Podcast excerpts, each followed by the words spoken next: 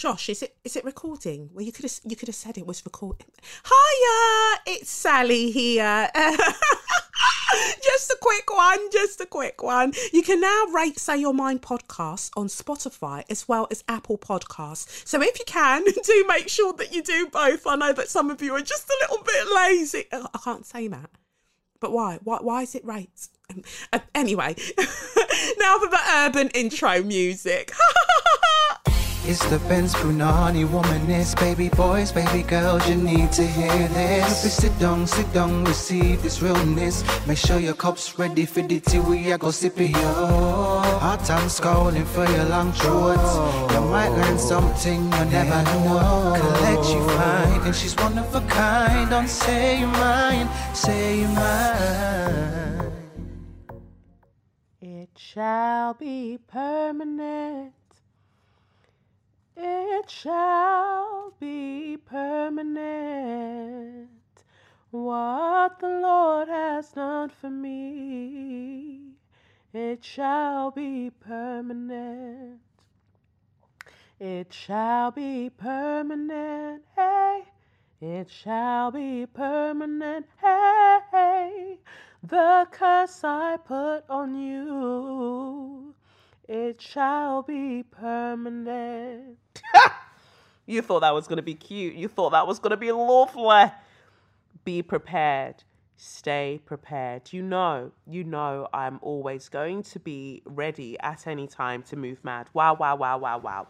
Anyway, it is me, Kelechi in a blood clot place to be. And this is SYM, officially known as Say Your Mind, unofficially known as What What. That's right, Suck Your Mum. And many people sucked their mothers last week. And you know, it needed to be done. Iconic episode, one for the ages. My God, the listenership was through the roof. The most listens of any episode ever. Why? Because sometimes you have to let people know not to take you for idiot and you know the spirit guides were with me spirit was with me and what needed to be done was in fact done. So yeah i'm back for another week um, of many many things. Jesse get off your burner because if i if i catch my name in your mouth again i will double up on those curses. Don't worry about my tarot cards yeah?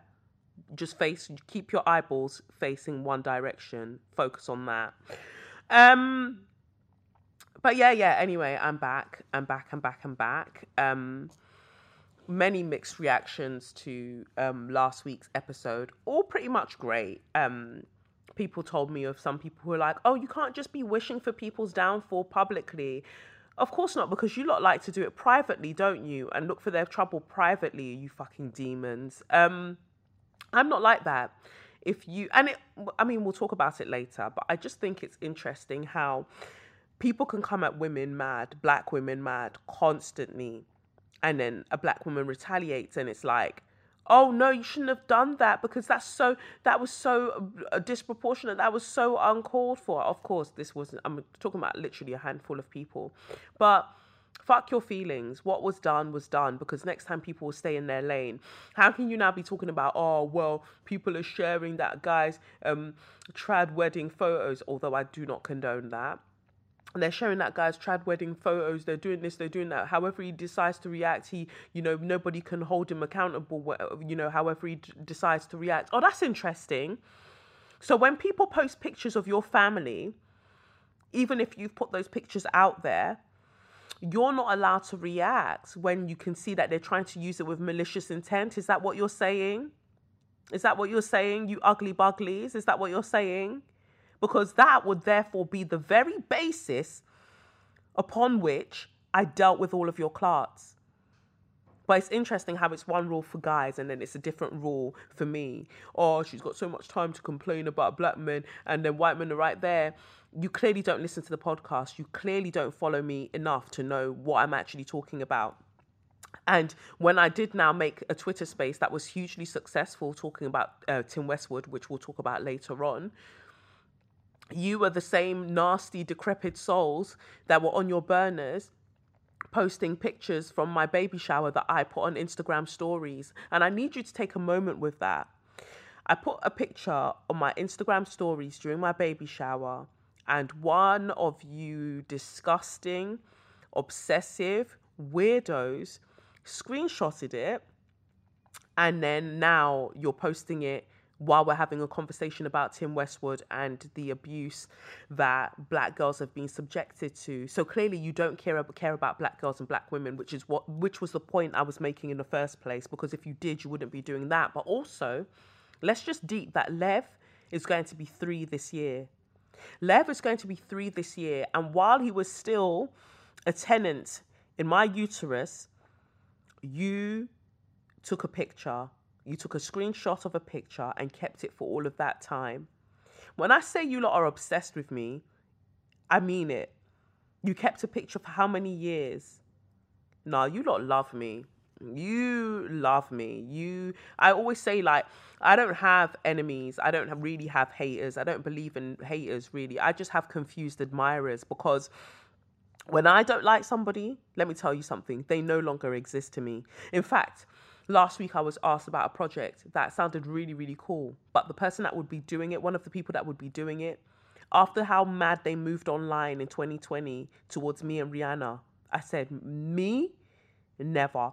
Even though since that time I've had to be in like close pro- like close proximity to them when I've been at like a uh, a friend's event or whatever.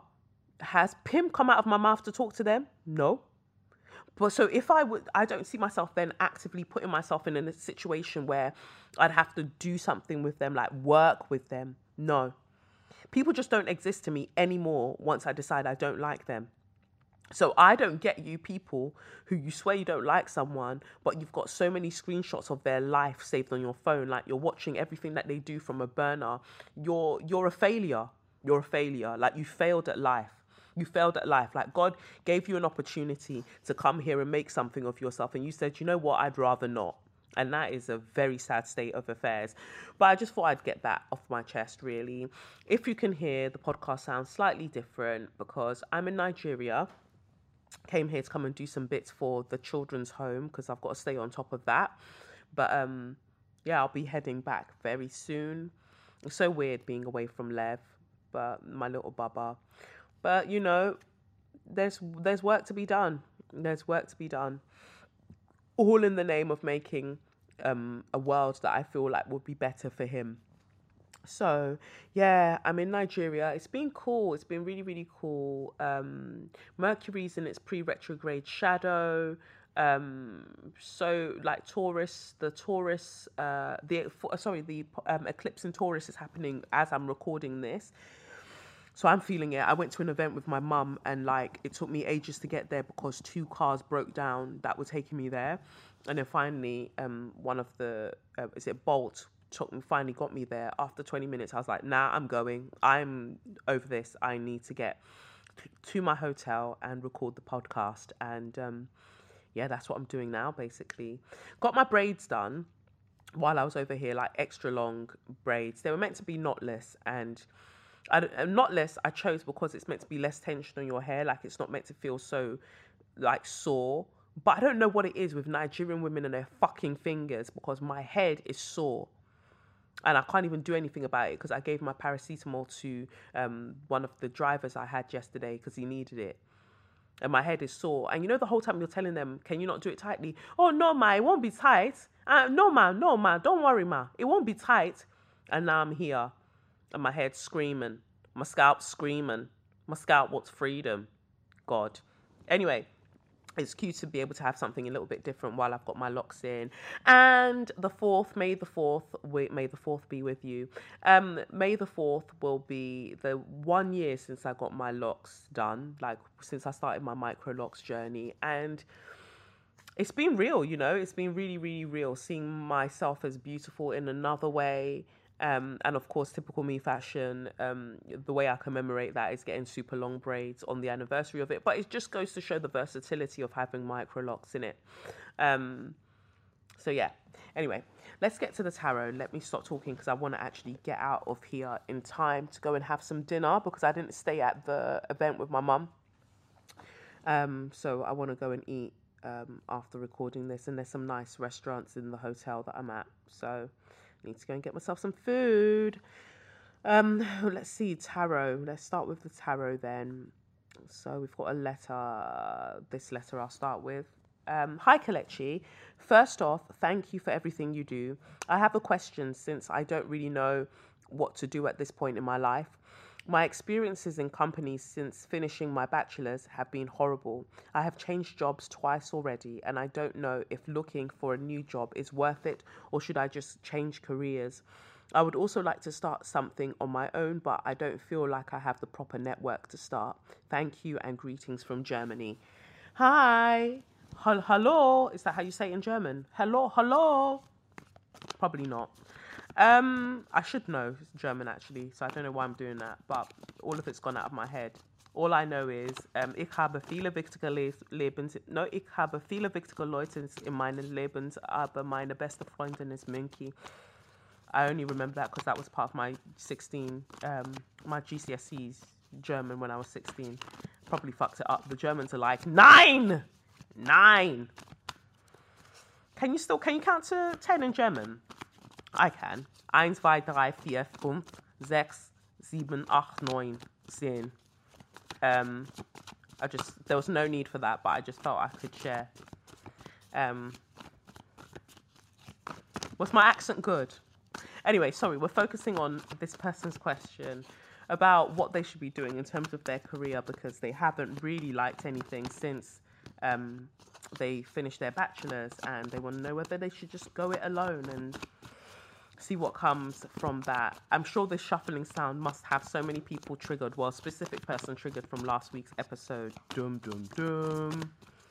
Next time, don't play your don't play with your life. Don't play with your life. Um, okay, we've got one card out.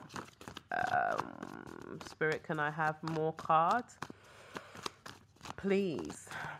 I know that there are some new listeners now after that, but don't worry, not every week is, you know, a superior dragging and messy. Just the amount of people that listened to that episode just showed me how messy people are. Like, people love mess. I mean, I love mess.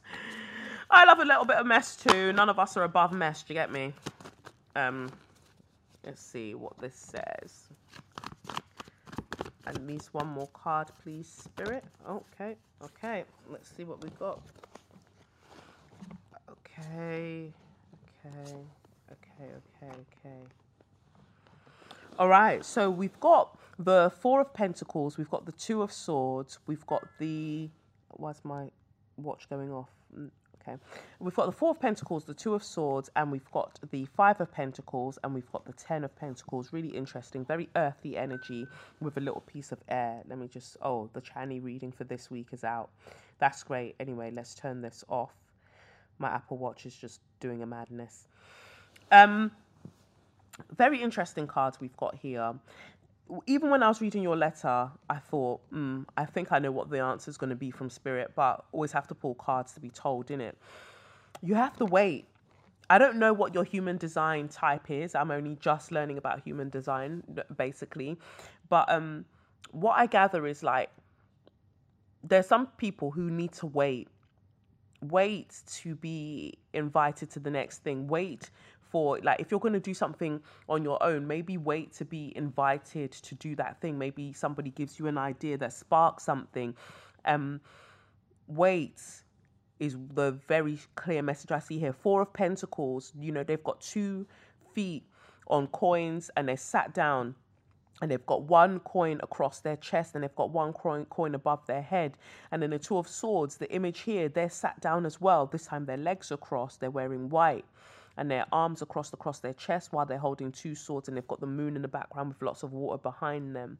What I'm getting from this is like, when I look, look at the Four of Pentacles, you don't know what you want because it feels like at the moment your priority is money. And I'm that's not a judgment. That's not me judging you. Like that's a reality for a lot of us in this society, in it. Like in this capitalist society, we have to put sometimes we put money above what it is that will bring us true fulfillment.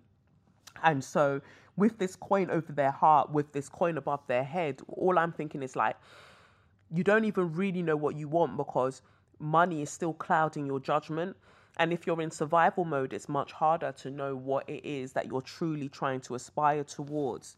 So, one of the exercises that I think would be great for you to do is that, I mean, it doesn't alleviate, you know, having, um, you know, financial kind of like constraints and stuff. But ask yourself if somebody texted you right now and said, I can give you all the money you want to do anything that you want, what is it that you'd want to do? Because sometimes you find that when you're asked that question, what might come to you is like, I don't know. And so that the that I don't know is also an answer. The oh, you know what, bitch, you know what I would do? That's also an answer. You know, so th- these are the things that you need to consider. If things were to change right now, what would you want to do? What where do you see yourself? How do you visualize yourself living? Like, if you can imagine the optimal version of you right now, what are they doing? What are they wearing? Where are they living? What do they like to eat? What do they like to drink? Who are they surrounded by? Those are the things that you need to start considering. Try start to start trying to see the life that you're trying to move towards because that will help a little bit.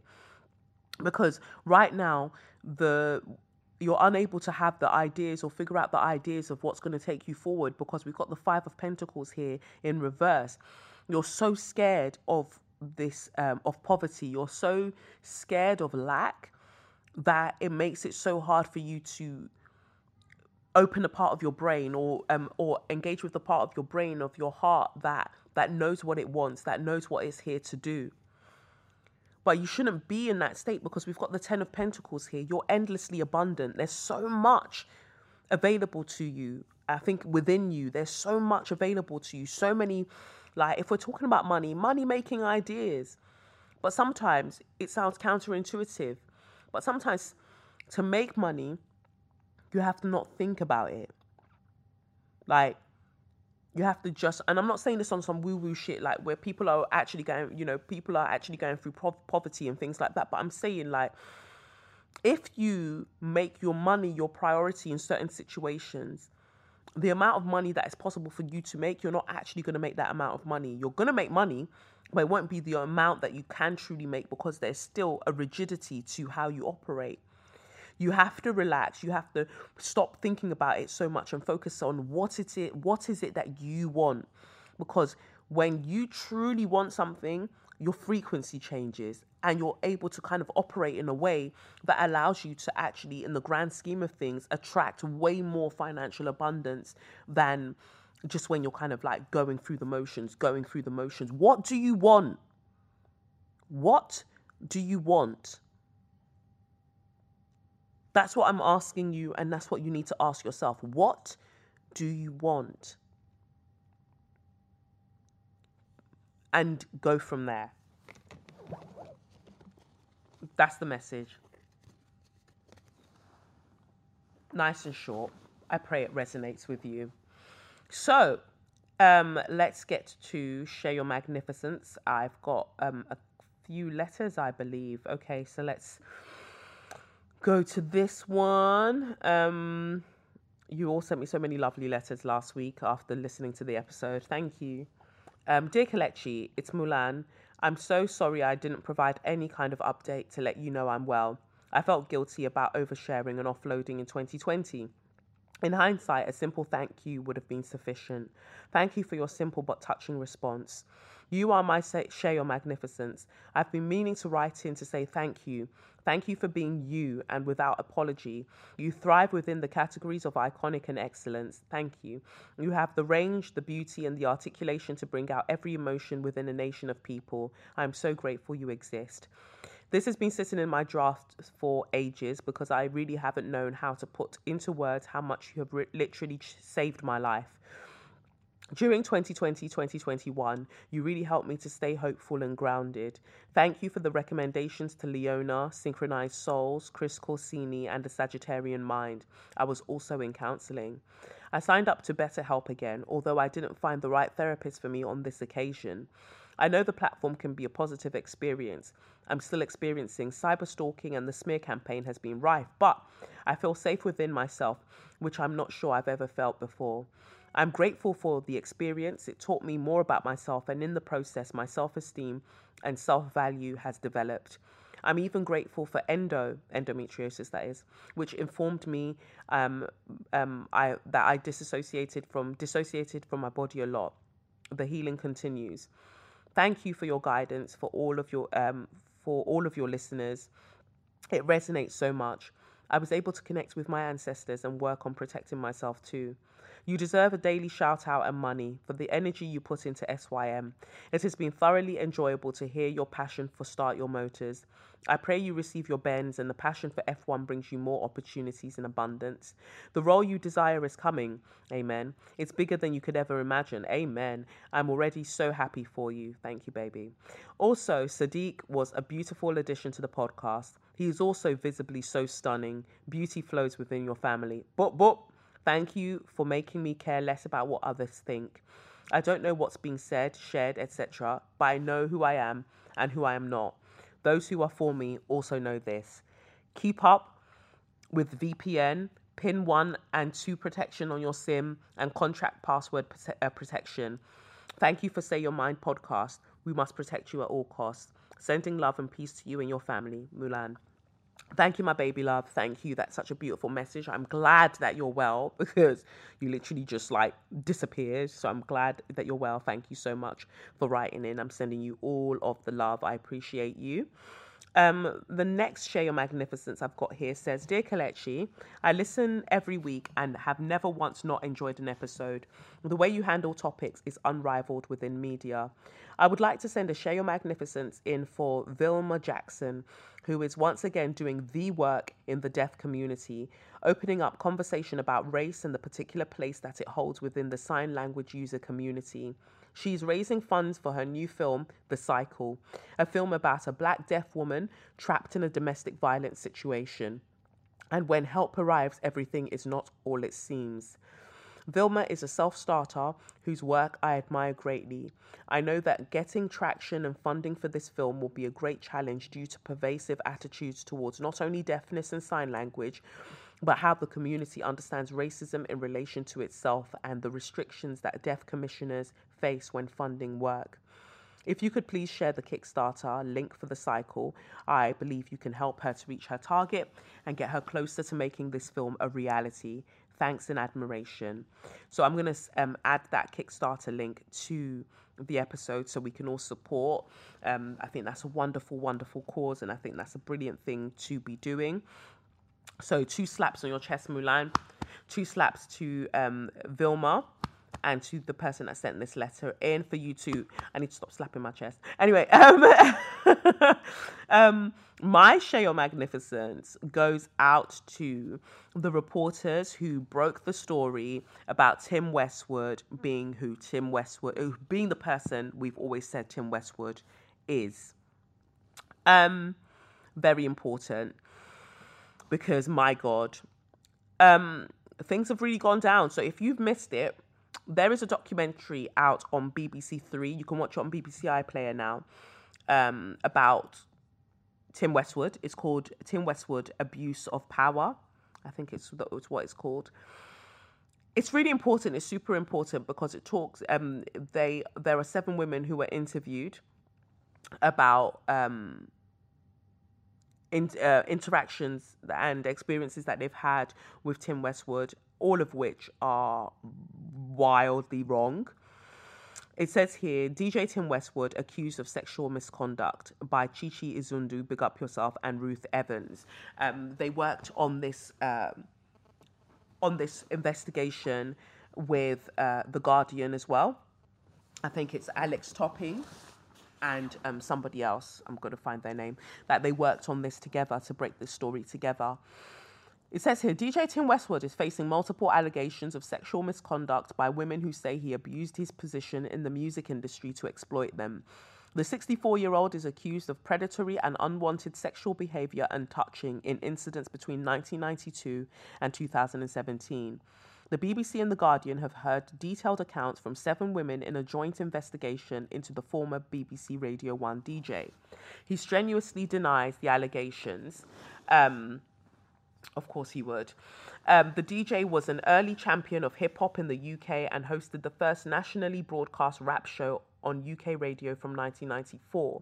The seven women who spoke to the BBC are all black and say they met Westwood through his work.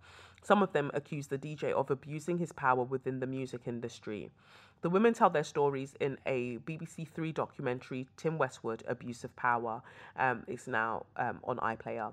Two of them, who were aspiring to work in the industry, say they agreed to come to London to meet him to discuss music. They accuse the DJ of driving them to a flat and initiating unwanted and unexpected sex. I should probably put a trigger warning at that point if you want to skip ahead to um, So You Mad.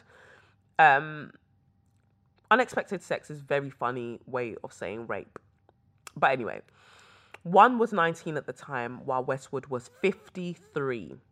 Another woman told the BBC she met Westwood when um, then in his mid 30s when she was 17 and a member of an R&B group. She said she was subjected to an unwanted um, to unwanted oral sex after agreeing to meet him. Four further young women accused the DJ of either touching their bottoms or breasts as they posed for photographs with him at different events where he was performing. The women, whose names have been changed to protect their identities, do not know each other. Some work in the music industry and fear repercussions, with the DJ continuing to have a prominent role in an industry long criticized um, in an industry long criticized for its treatment of darker skinned black women. Allegations about Westwood's behavior towards young black women have circulated on social media for some time. In 2020, Westwood issued a statement to the Mail Online, hitting out at the fabricated, uh, fabricated allegations and said they were false and without foundation. Now, for the first time, following our investigation, women detail their experiences. When Isabel discovered Tim Westwood was DJing at her local nightclub, she spotted a chance to have her music heard by someone influential. She was 19 and had already been getting studio time featuring on rappers' tracks as a vocalist. Isabel was young when she realized she could sing. During her strict religious up, uh, during her strict religious upbringing in the Midlands in the early 2000s, contemporary music was banned at home but she spent Sundays singing gospel in church. Secretly, however, she would write her own music and dream of a future as a recording artist. By 2010, when she was a university student, she was continu- uh, continuing to pursue a career in music. She knew a national platform like BBC Radio 1 would take her to the next level. Tim Westwood was the main gatekeeper to get the level of exposure I needed, she says. Isabel put together a mixtape of unreleased work and, uh, and included her contact details inside the CD case. Her best friend, together with her stepmom, went to the club night with her. They managed to hand the CD to Westwood, and Isabel says the DJ, then 53, called her the next day. The two arranged to meet in London. Her family and friends shared her excitement. We were thinking that this is a really good lead at this point. He wants to act on this quickly. Within days, she was on a train to London for an afternoon meeting. Isabel says the plan was to meet at Nike Town on Oxford Street near BBC Radio 1 studios. She says Westwood was there waiting in a huge American star car. Isabel assumed they were going to talk about her music over a coffee or a drink, a point she wishes she had clarified. I didn't I don't ask where we're going, and then at this point we start driving, she recalls. But she says her discomfort grew as she realized they were heading out of central London. This is where I'm now like, oh God, where are we going? What's happening? She says the conversation dried up to the point where it was almost menacingly silent. She alleges at one point in the journey, the DJ tapped her arm to get her to turn and see that he had undone his trousers and had exposed his genitals. I've looked and I've seen and I'm like, oh no, oh no, like, oh my God, just don't say anything, don't look, don't say anything. And I'm hoping that's enough for him to just not. Isabel says she felt completely powerless and very, very scared. She says they eventually arrived at what she believes was Westwood's flat. She remembers it being filled with lots of records. She says she was led to a room where she refused an offer of a drink. He leaves the room and then he comes back completely naked, she alleges. That's when I noticed that he's got he has got a condom and that he has removed it from the wrapper and started putting it on. Isabel says she recognized the condom packet. It had the DJ's face on one side, part of a campaign Westwood did with Durex. I remembered um, I remember that very vividly because I remember that was kind of when my brain also started to shut down. Isabel described sitting in a chair, frozen with fear. She says Westwood held her shoulders and turned her around. I knew what was going to happen at this point, so I'm just like, oh my god. And I remember being like hunched up and like holding onto the back of the chair, like scared. He almost like tapped me on the back of my leg as if he wanted me to move my leg, which I didn't do, and then he sort of did. Um, Westwood then penetrated her. She says that after he finished, she quickly got dressed and sat waiting to leave. She says the DJ seemed annoyed that she asked for a lift to the station. Isabel recalls going over and over the experience on what felt like a really long journey back north. I just remember feeling so deflated, so sad, feeling really ashamed of myself and bad. She says the encounter led her to drop out from her studies and music career. Isabel's st- stepmom told the BBC the whole family had been excited about Isabel's chance at a breakthrough, but she knew instinctively um, that something had happened when Isabel got home and wouldn't talk about the meeting. But she says that after she heard Isabel's account, um, what she say? After she heard Isabel's account, she felt guilty for not chaperoning her and says she cried. Whew. She says she cried when Isabel disclosed that her, sil- um, her silence was in part over her worries her family would be disappointed in her. Like others the BBC spoke to, Isabel became aware in 2020 of allegations made and uh, being made by women on social media alleging misconduct by Westwood.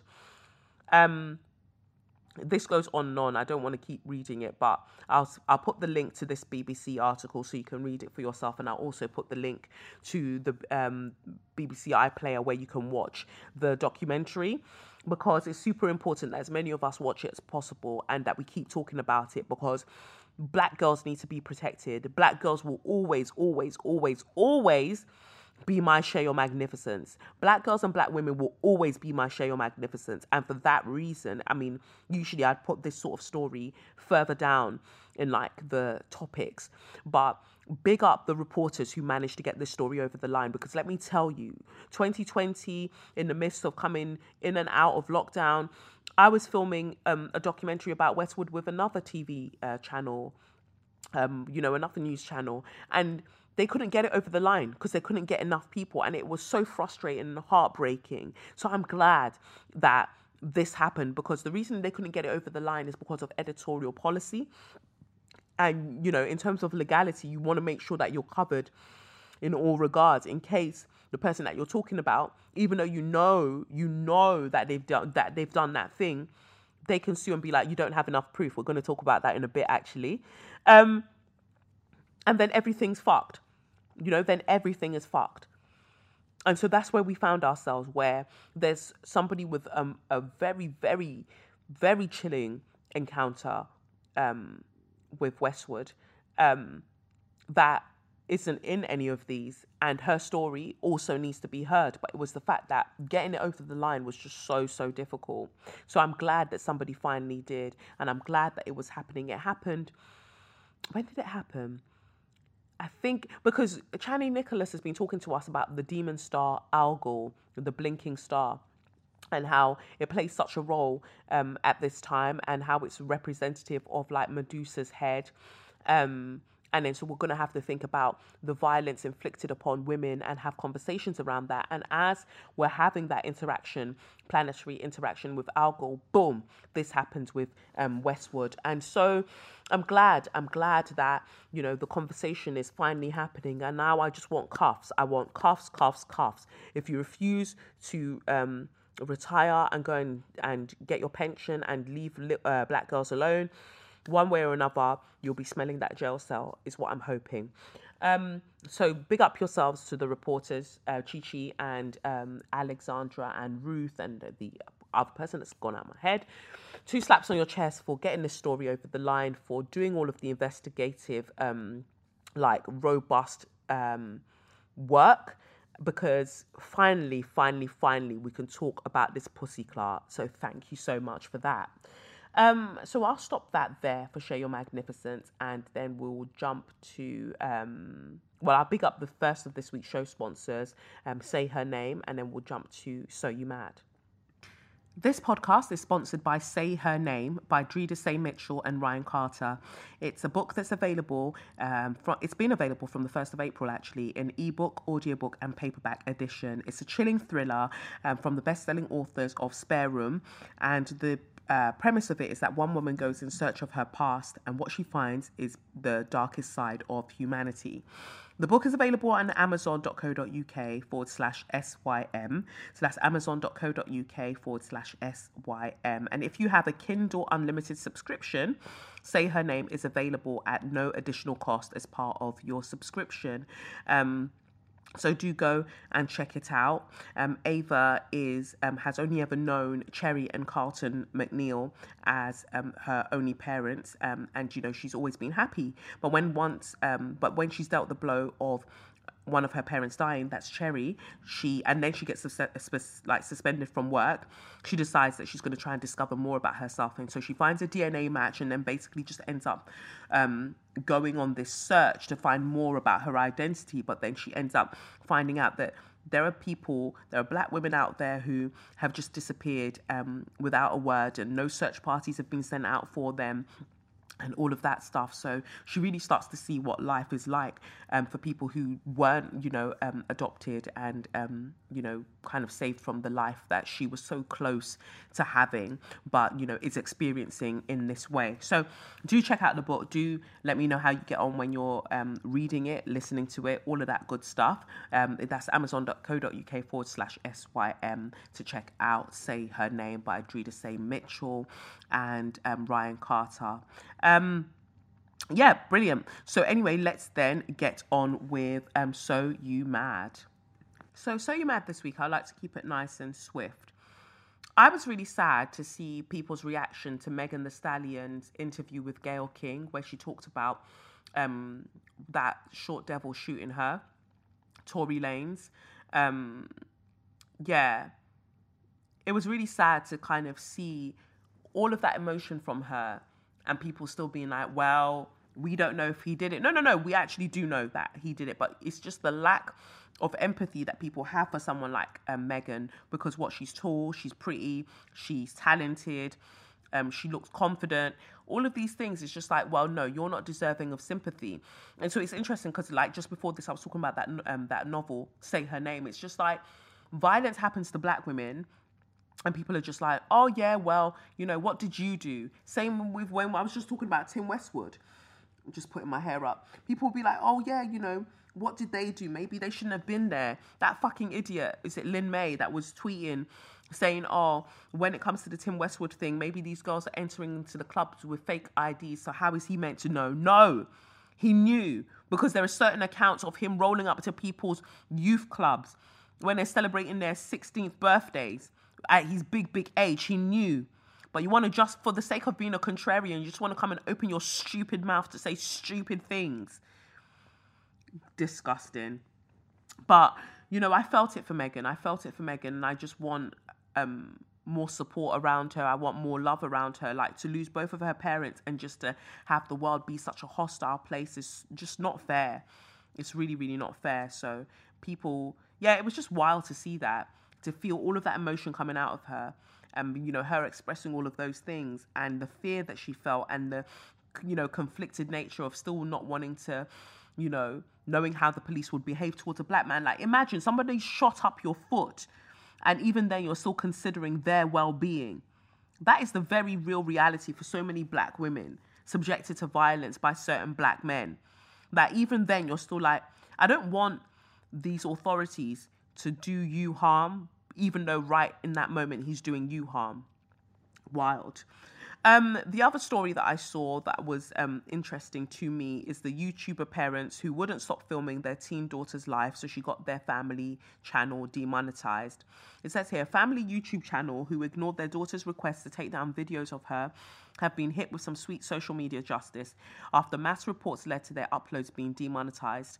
The 17 year old daughter, whose identity remains unknown, shared the story on the popular Am I the Asshole Reddit page on Friday, asking fellow users to pass judgment on whether she is the asshole for posting online about my family YouTube channel and how I don't want um, to be filmed. In the post, she wrote, The channel started when I was 13 and I'm now 17. At first, I went along with the YouTube channel because it seemed fun and I didn't expect it to get big, but it kind of did. And also, other stuff that happened made me see that it's a bad idea. When I've been getting older, I get creepy comments and harassed online, and I feel like I can't relax at home when home is a content farm. I've argued with my family a lot. They agreed to stop making me the subject of videos, and so many family photos and videos for the family end up online. So I feel like I'm still in videos about as much as my siblings. They argue saying that they were just filming my siblings and I was around. Of course, I'm around. I live there. Also, they won't take down old videos because because there's ad revenue.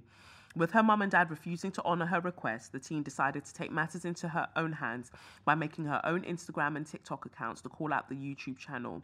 She told the viewers, I'm the girl from the uh, uh, uh, family blogging channel. I'm not comfortable with my life being used for internet content and I don't consent to being filmed at my home or living my life. If you see any videos or photos of me other than this one, please understand that I did not consent. I want to live a private life without harassment and without being content farmed in my own home.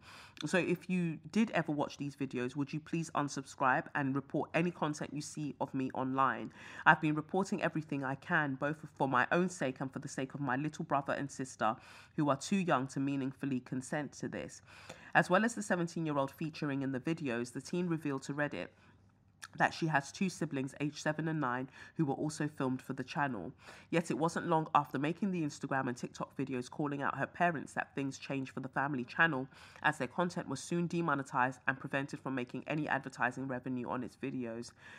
People must have uh, reported the videos, the teenager suggested, adding that her parents turned off comments on the channel after users began commenting about her video calling them out. She added, They're furious at me for affecting their income, and I yelled at them that they need to grow up and get real job that doesn't depend on family, uh, on that doesn't depend on filming their children for the internet. That's creepy as shit.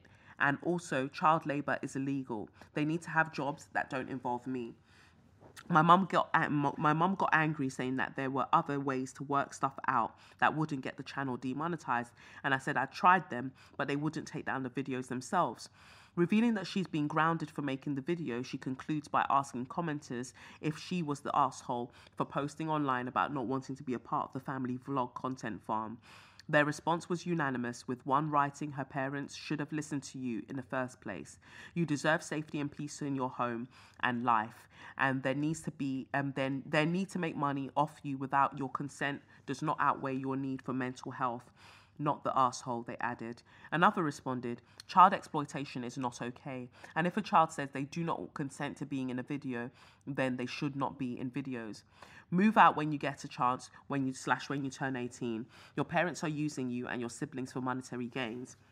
While being a YouTuber can be a career and people can make a lot of money from it, should not um, it should not come at the exploitation of those who do not willingly wish to be in it, at least in my opinion.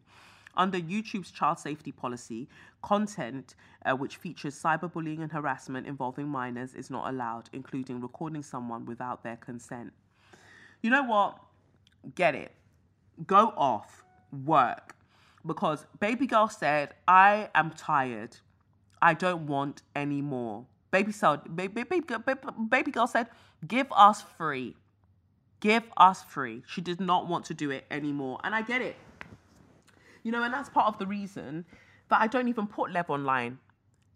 Firstly, because people are weirdos. If you're saving a picture, a picture of me from a baby shower, Lev's baby shower, and he's almost three years old, you fucking weirdo. What would you be doing if you if you had pictures of like him properly? People are sick. People are sick. And you'll just be scrolling like as much as like, yeah, we all use, you know, like these gifts and and like memes um, of children. I'm just like, but you know, the more I think about it, I'm like, that's somebody's child that's just been memeified across the internet. Nah, nah. Like years from now, like that's what you'll be known for. There'll just be a generation of children who their faces have traveled the world because their parents were like, yeah, I want to share my family life. And again, I'm not knocking it. Like, do what you're doing, but also bearing in mind that these children have not consented to this. And even if you ask like a young, young, young child, yeah, you know what? Fine. If because I don't want to take away like you know the little baby's rights as well. Like you might ask your young child, like, "Are you okay with this?" I'm going to put it out, and lots of people are going to see it. Even though I don't believe that they might have a full grasp of what you're saying, at least you're asking them whether they want to be in these things, because it just seems wild to me. I would. I'm thinking about me. Like, what if I'd grown up and my face was just everywhere because my parents decided that that's what they wanted? Like is there a point where they can take it down? But then the internet kind of like lives forever in it. Uh, but in this particular case, if we put all of that to the side and said, you know what, it's fine, let families do what they want, you know, and I support that. I totally support that. Do, you know, do what works for you as a family, especially if, you know, you're like, you know what, this is the way that we want to get our money up and this is what works for us. Yeah, do you. But once you have a child that says, I don't want to be a part of this, then I believe that it's at that point that you respect their wishes because as they grow older, comments are going to change about them. And that's just not fair to expose them to that. So, yeah, you know, like I said, I see it, I get it, fine. Um, my next um story I actually saw as I was about to record this episode, which is wild, isn't it? Um, it says here, Noel Clarke is um sues BAFTA for defamation. If you remember, Noel Clarke last year, was it, was accused by 20 women of sexual harassment.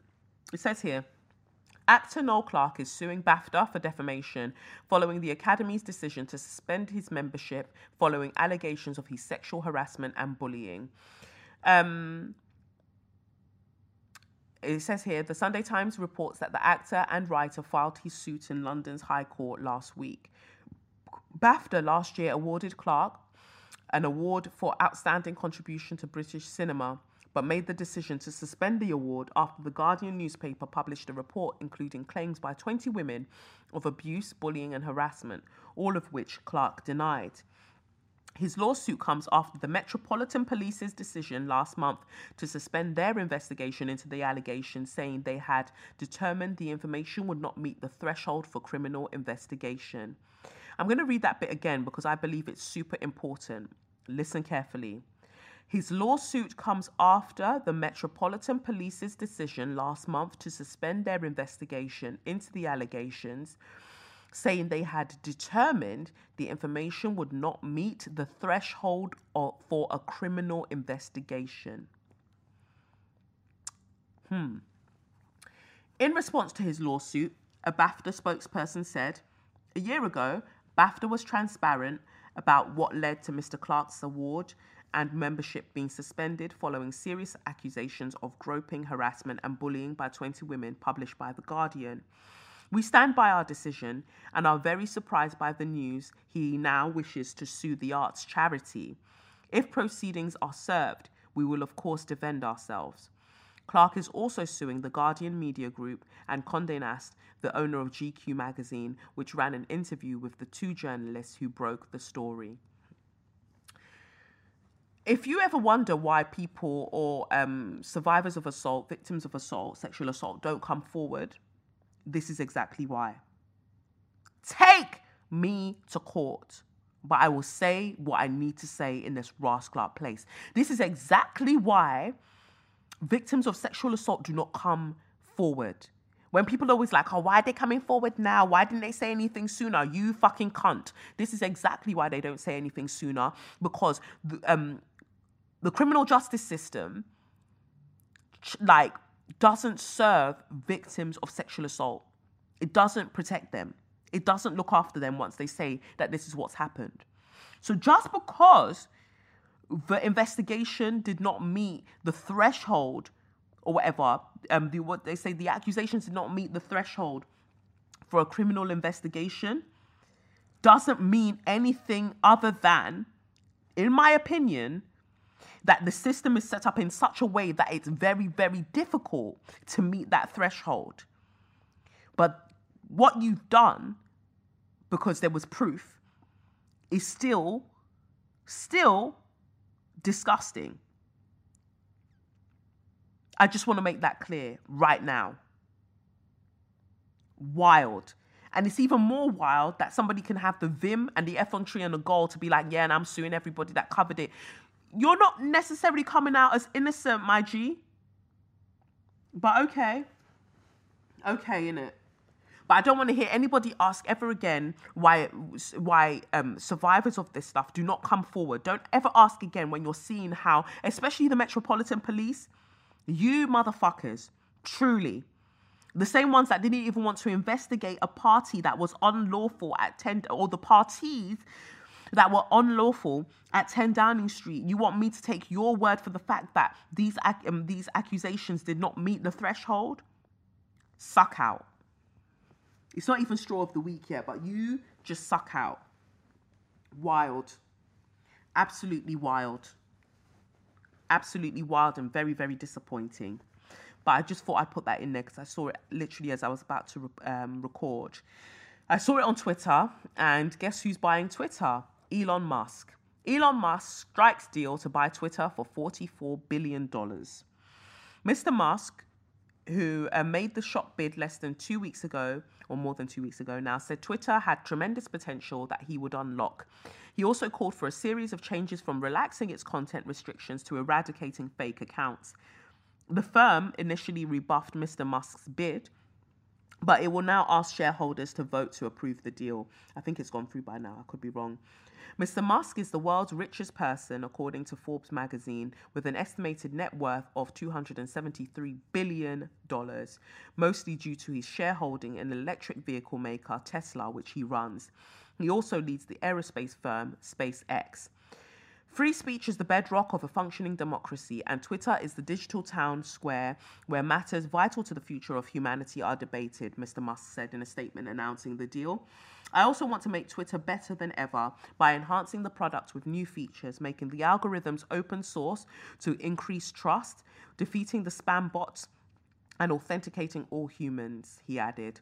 Twitter has tremendous potential. I look forward to working with the company and the community of users to unlock it. Um, the move comes as Twitter faces growing pressure from politicians and regulators over the content that appears on its platform. It has drawn critics from left and right over its efforts to mediate misinformation on the platform. In one of its most high profile moves last year, it banned former US uh, President Donald Trump, perhaps its most powerful user, citing the risk of incitement of violence. At the time, Mr. Musk observed a lot of people are going to be super unhappy with West Coast high tech as the de facto arbiter of free speech. News of the takeover has been shared by the right in the US, although Mr. Trump on Monday told Fox News he had no plans to rejoin the platform. The White House declined to comment on the takeover, but spokes, uh, spokesperson Jen Psaki told reporters no matter who owns or runs Twitter, the president has long been concerned about the power of large social media platforms. On Twitter, MP Julian Knight, chairman of the UK's Digital Culture, Media and Sport Committee, called the deal an extraordinary development in the world of social media. It will be interesting to see how a privately owned Twitter, run by a man who is an abs- um, absolutist over free speech, will react to global moves to regulate. Um, it's just interesting to me um, that this is happening. Apartheid Elon, you know, man like apartheid Elon, man like Emerald Elon, because his family has an emerald mine, don't they? That's how they got their money. Because people like to say, oh no, you know, it's Tesla and SpaceX. No, no, no. You're from an apartheid family. Like, they benefited from that in South Africa. Somebody wrote he's the first African American or whatever um, to do this and to do that. Stop conflating terms. The guy is not African, and if he's American, that's you lot's business. South African, I'll begrudgingly accept, but to just loosely call him African, nah, you lot are mad. It's, it has to be crack at this point. It has to be. But um, free speech as people see it, especially people like Elon Musk, is just a way for them to say what they want to say without repercussions in terms of um, like being hateful to other people and there being no consequences to that. And that is weird to me. He's like, oh, you know, the right will be angry and the left will be angry. People talk about this stuff as if it's just from a neutral standpoint. No, people are literally dying. People are literally dying. And so you can't just be pretending that or everyone's the same and everyone just has a slightly different perspective because no, there are people who want people to live and there are people who clearly want people to die. So I don't know what to make of this, but this is what I'm saying. Like, I'm going to be sending out my link in um, a little while for people to make sure that they've joined my mailing list because when I move all of my content over to my dedicated website where I'll be able to make like visual podcast episodes, or I'll, I'll be making those soon, to be honest. Um, and just having my own mini TV channel on my own website because everything's getting mad out here. And as Pluto moves closer into entering into Aquarius, the internet just will not be a safe space for people to be on. I don't necessarily believe like it's a safe space now, but we've been able to have communities and create, like the Twitter space that I did the other day with um, about Tim Westwood. We've been able to create things where we can have conversations and we can mobilize and we can do so many different things, and we have done over the years. But we're clearly at the point now where that's going to get mad and people's identities won't be safe. And it's interesting that Elon Musk is talking about, you know, everybody has to be authenticated to be online. And I think that that would be good for people like Jesse um, and all the other ones that like to talk shit online about black women. But at the same time, he's understanding that his family's emeralds aren't as valuable as data. Data is the currency that everybody's aiming for. People want your personal information. That's what everybody is um, aiming for. And that is why he wants Twitter, because he wants more data. And he can, if he can force everybody who's on the platform to be verified, as it were, then he knows the true identity of every single person who's on that site, what they tweet, when they tweet, what time they do it, what they eat, how they spend their money, all of those, um, all of those things. That is that is what he wants. It's our data. And that is scary.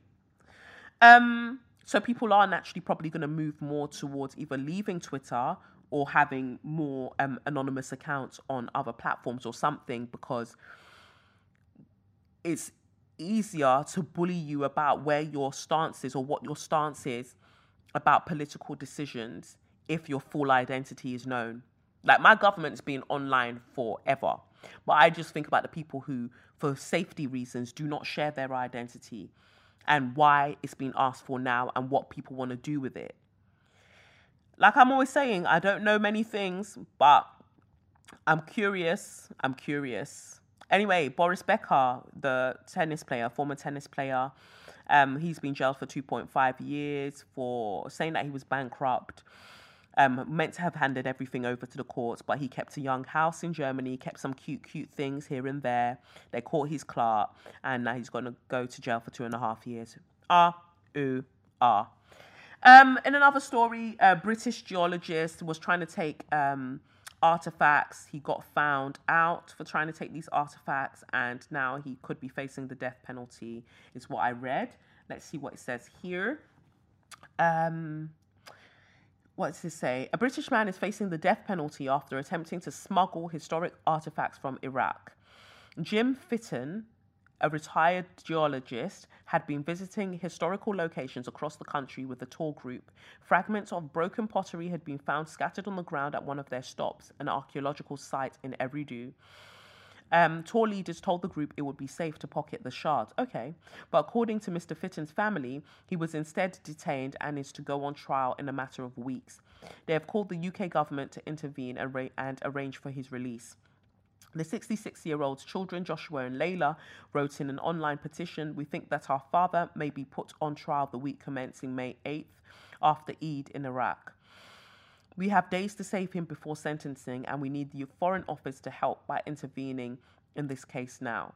Our lawyer has drafted a proposal for cessation of the case and the immediate repatriation um, of our father, which requires the backing of um, of the Foreign Office to put the Iraqi uh, to put to the Iraqi ju- uh, judiciary. Mr. Tasker, Layla's husband, in a statement added. Jim would often bring home small souvenirs from his trips to remember the journey by and share his experiences with us. To him, this was no more significant than bringing home a small stone from the beach to remember a special family holiday. The items are widely agreed to be valueless. This is the offence that now sees my father-in-law, um, my father-in-law facing a potential death sentence under Article 41 of the Iraqi Artifacts Law number 55 of 2002. A German man who had visited Eridu with the same group on March 10th has reportedly been arrested.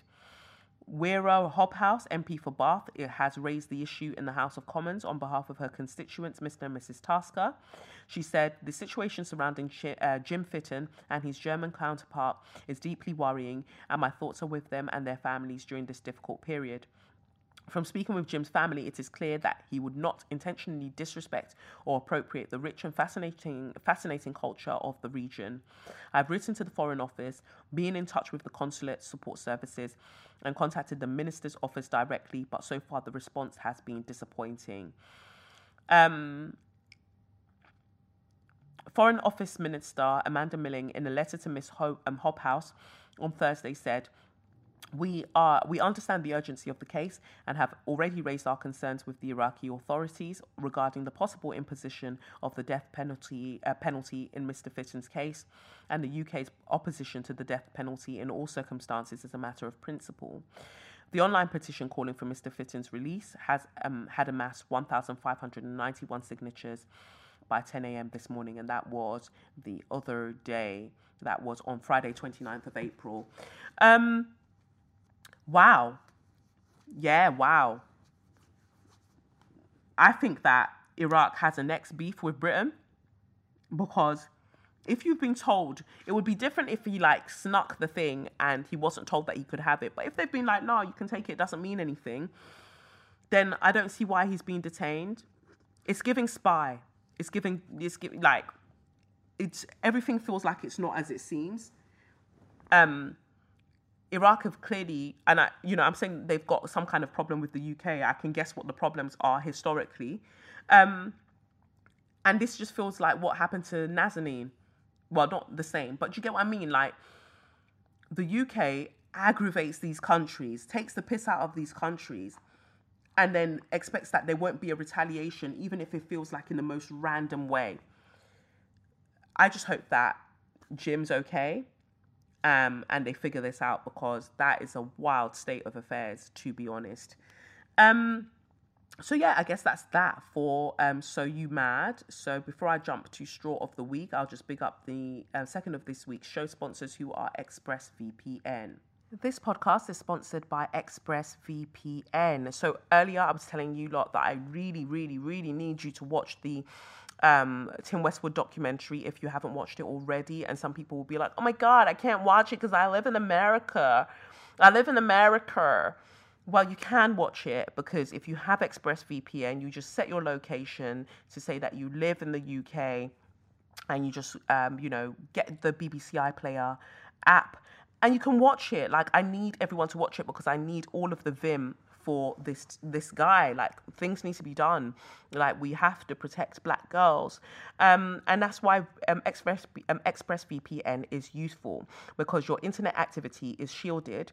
Their apps um, their app works by rerouting your 100% um, of your network data through their secure encrypted service to keep your activity private.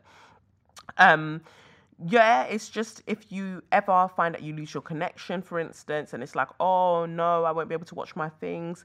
Um, the data that you're transferring will be immediately stopped from entering or leaving your device to keep your privacy from being compromised. Um, but then, as soon as everything is back up and running again, you get back on with your things and you can do what you like, and they won't even know that you aren't in the UK. Um, all it takes is one easy tap of a button for ExpressVPN to secure all of your devices. So stop letting, um, you know, distance or different countries stop you from getting involved in the dragging of somebody that is needed to be dragged for a while. Take back your privacy at the same time and your freedom at expressvpn.com slash straws and get three extra months for free. That's E-X-P-R-E-S-S vpn.com slash straws.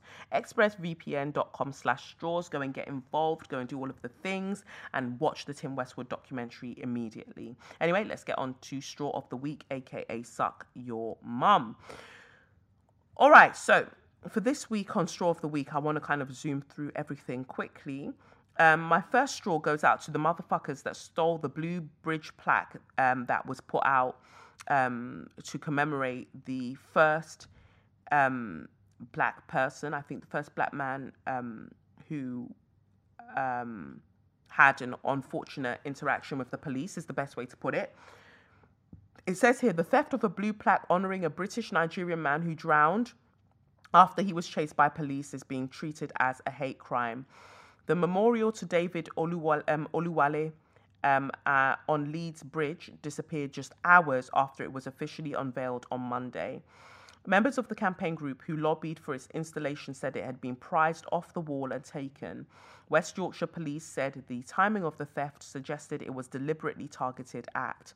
The plaque commemorating Mr. Oluwale, um, Oluwale, Oluwale, Oluwale, Oluwale, sorry, I had to make sure I got that right in my head, had been placed near the spot where he entered the River Aire in 1969. An unveiling ceremony organised by Leeds Civic Trust ended at about 7 p.m. on Monday, uh, police said, and the theft is thought to have occurred between 9:30 and 10 a.m.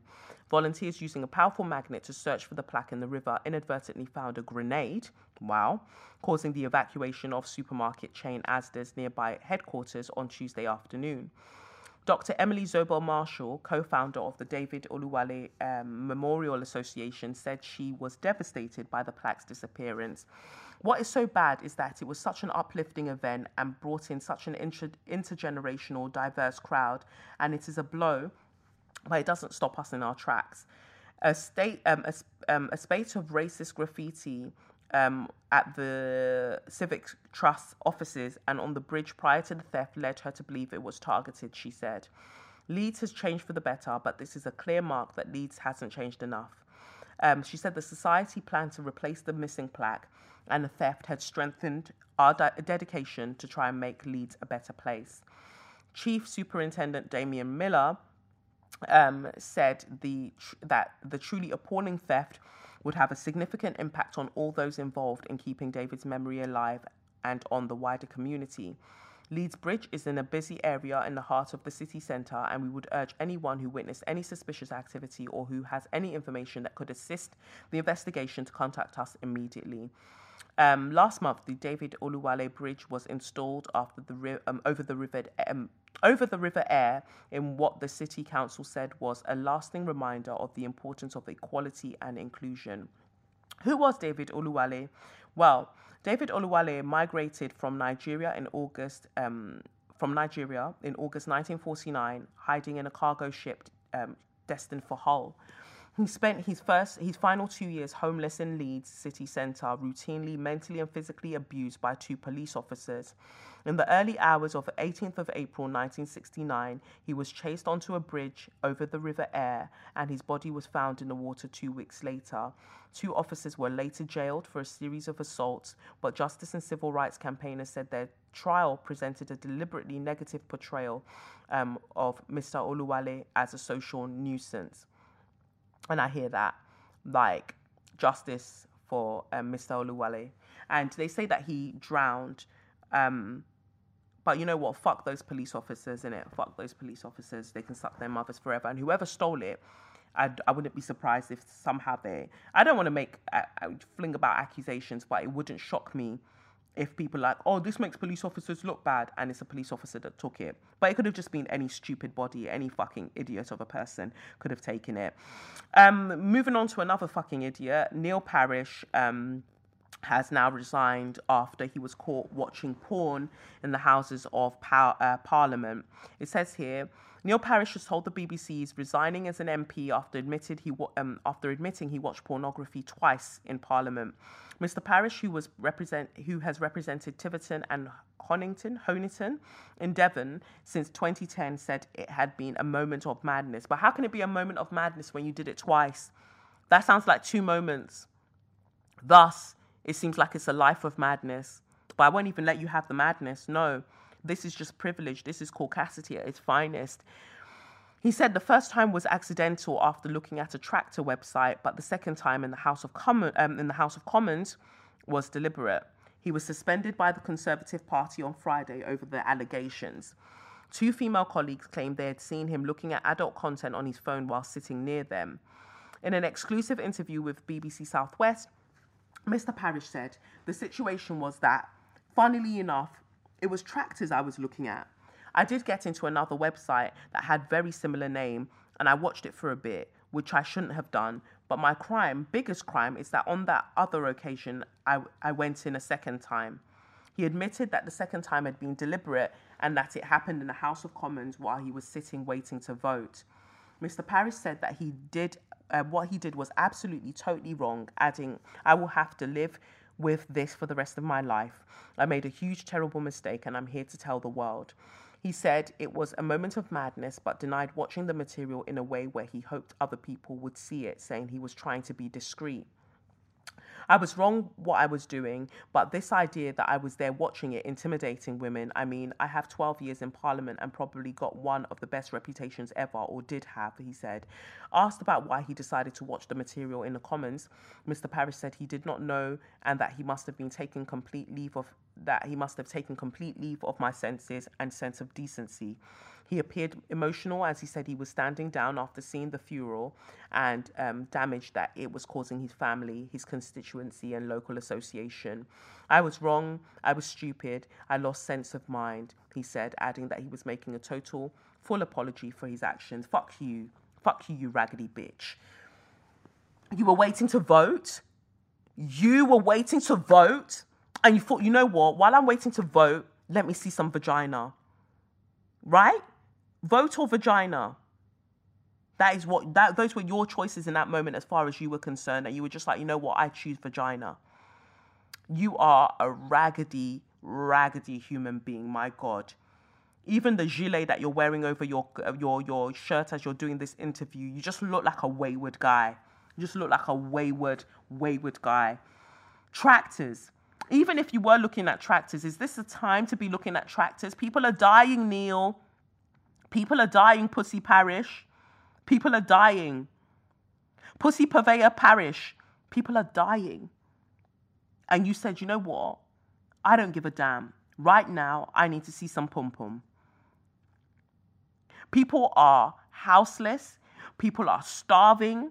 People aren't getting the right help in terms of their disabilities. People aren't even getting a basic, like, universal income. None of that and you went, you know what? None of that matters. I'm just going to go and watch some porn. Like tractors. Even if you were looking at tractors in the first time, the first time round, why are you looking at tractors when people's lives are being debated, when people's livelihoods, that like all of that is happening? You said, no, I don't give a shit about that. And you're talking about, oh, I've got 20 years or whatever, however many years of a clean record and a great reputation. No, you just weren't caught because this doesn't feel like the no 12 years in parliament that's it you just weren't caught when you did it the other times that's all it was you just weren't caught and you know that two women are sitting on either side or women are sitting on either side of you and you're watching that. That is an intimidating act. That is a misogynistic act. Trying to assert your power and like how how like commonly you see their body is the best way i can describe it. Nah. You can suck your mother. You can suck your mother. And anybody else that doesn't take their job job seriously, all of you can get the fuck out too. Michelle, what's her name? Michelle Mone. Um, the, her home was raided um, after investigation was done into the PPE that she was providing. Like everything is so corrupt. Everything is so corrupt. Like you got a 200 million, you got a 200 million pound contract for PPE that's faulty that you never, re- you never even delivered but you got 200 million because you are a peer with those in parliament. If this was a Nigerian, if this was Nigeria, if this was any other African country, we would be told about how look at the corruption. These people are despicable. Look at them. Oh my God, we have to go and teach them civilization. But look at what you are doing. It's just wild. It's just ridiculous at this point. I don't even have the words to say more than that. But my last straw of the week um, goes out to Priti Patel and the police officers again involved in this situation. It says here, a woman has described how her 17 year old black British son was found at an immigration detention centre after going missing while being treated for psychosis. The boy, who is non verbal, disappeared from a hospital in Kent where he had been sectioned under the Mental um, Health Act on 7th of April. Two days later, he was arrested by uh, British Transport Police at Euston on suspicion of fare evasion before being detained by immigration enforcement near Gatwick, despite being British. It's just horrific, the boy's mother said, because he's black. They just assumed, let's pick him up and put him in a deportation centre. When the boy was returned to the hospital, his clothes contained Home Office documents that incorrectly stated his name and date of birth and recorded his nationality as Nigerian. How did they know he's from Nigeria when he doesn't even speak to them? The woman said of her son. When the hospital became aware of this disappearance, the family, local police, and BTP were notified. The woman said, and he was listed as a missing person. It is unclear where the boy went in the days before his arrest. He is understood to have travelled to Manchester, where the family had previously lived, before trying to return to London without a phone, money, or identification. On the morning of 9th of April, British Transport Police said they were notified of a fare evader on board a London bound train from Manchester. In a statement, British Transport Police said the male provided a false name and date of birth, stating he was 20. He's non-verbal, so how did he do that? He literally doesn't speak, so how did he do that? So, yet again, you lot are lying. At Euston, he was arrested on suspicion of fare evasion and taken to police custody in Islington. According to British Transport Police, where officers were a- unable to engage with the male or verify the details provided despite their efforts, which included attending the address provided. The uh, boy's fingerprints were then taken and he was detained by immigration enforcement. Documents apparently prepared at the detention centre had and seen by the Guardian incorrectly state his name and date of birth and record his nationality as Nigerian. They describe him as a person who requires leave to enter or remain in the country, which he does not have. On one document, it states his removal from the UK was imminent as he had failed to give satisfactory or reliable answers to immigration officers. The boy is a British citizen and has never left the UK. His mother said he would not have been able to say his date of birth properly and would never have said he was from Nigeria. This week, a British Transport Police commander told her that they, when they searched the Kent address the boy had provided, they discovered a Nigerian family living there. She was told that officers gathered the boy, um, gathered the boy was from Nigerian background, as he had the same accent as the residents. She contested this statement, describing her son's accent when he does rarely when he does rarely speak as Mancunian and London. James Wilson, Deputy Director of Detention Action, which works with people facing removal and un, um, said unaccompanied minors or children under the age of 18 should not be in detention in the first place. In theory, detention should be an absolute last resort rather than an early step you would go to, he said. A Home Office spokesperson said, We rely on information provided by our policing partners when an individual is referred to immigration enforcement. In this case, the individual declared himself to be British, um, dis- declared himself to British Transport Police to be an adult male. Police nurses assessed him and raised no physical or mental health issues. The spokesperson said the individual gave no further information to immigration enforcement, and once his true identity had been established, he was returned to care into the care of mental health services. British Transport Police said they were reviewing the incident internally. Re- review it internally in your souls and within your departments because you lot are fucking idiots. The the boy is non-verbal, so I don't know how he gave you all of that information that you claim that he gave you, even on the rare occasion that he might speak. You lot are such raggedy liars. Everybody's a liar, and this is your racism showing. This is your anti-blackness showing front and center. And for that, all of you need to suck your mothers because my God, what if you deported the boy? What if you deported him and nobody knew where he was? How many other people have you done this to? Priti Patel, suck out. British Transport Police, you can suck out too. Because immigration enforcement, you can suck out for an eternity. This is just ridiculous. This is disgusting. And another thing I wanted to say about Neil Parish, Pum Pum Parish, Pum Pum Purveyor Parish, is that how dare you?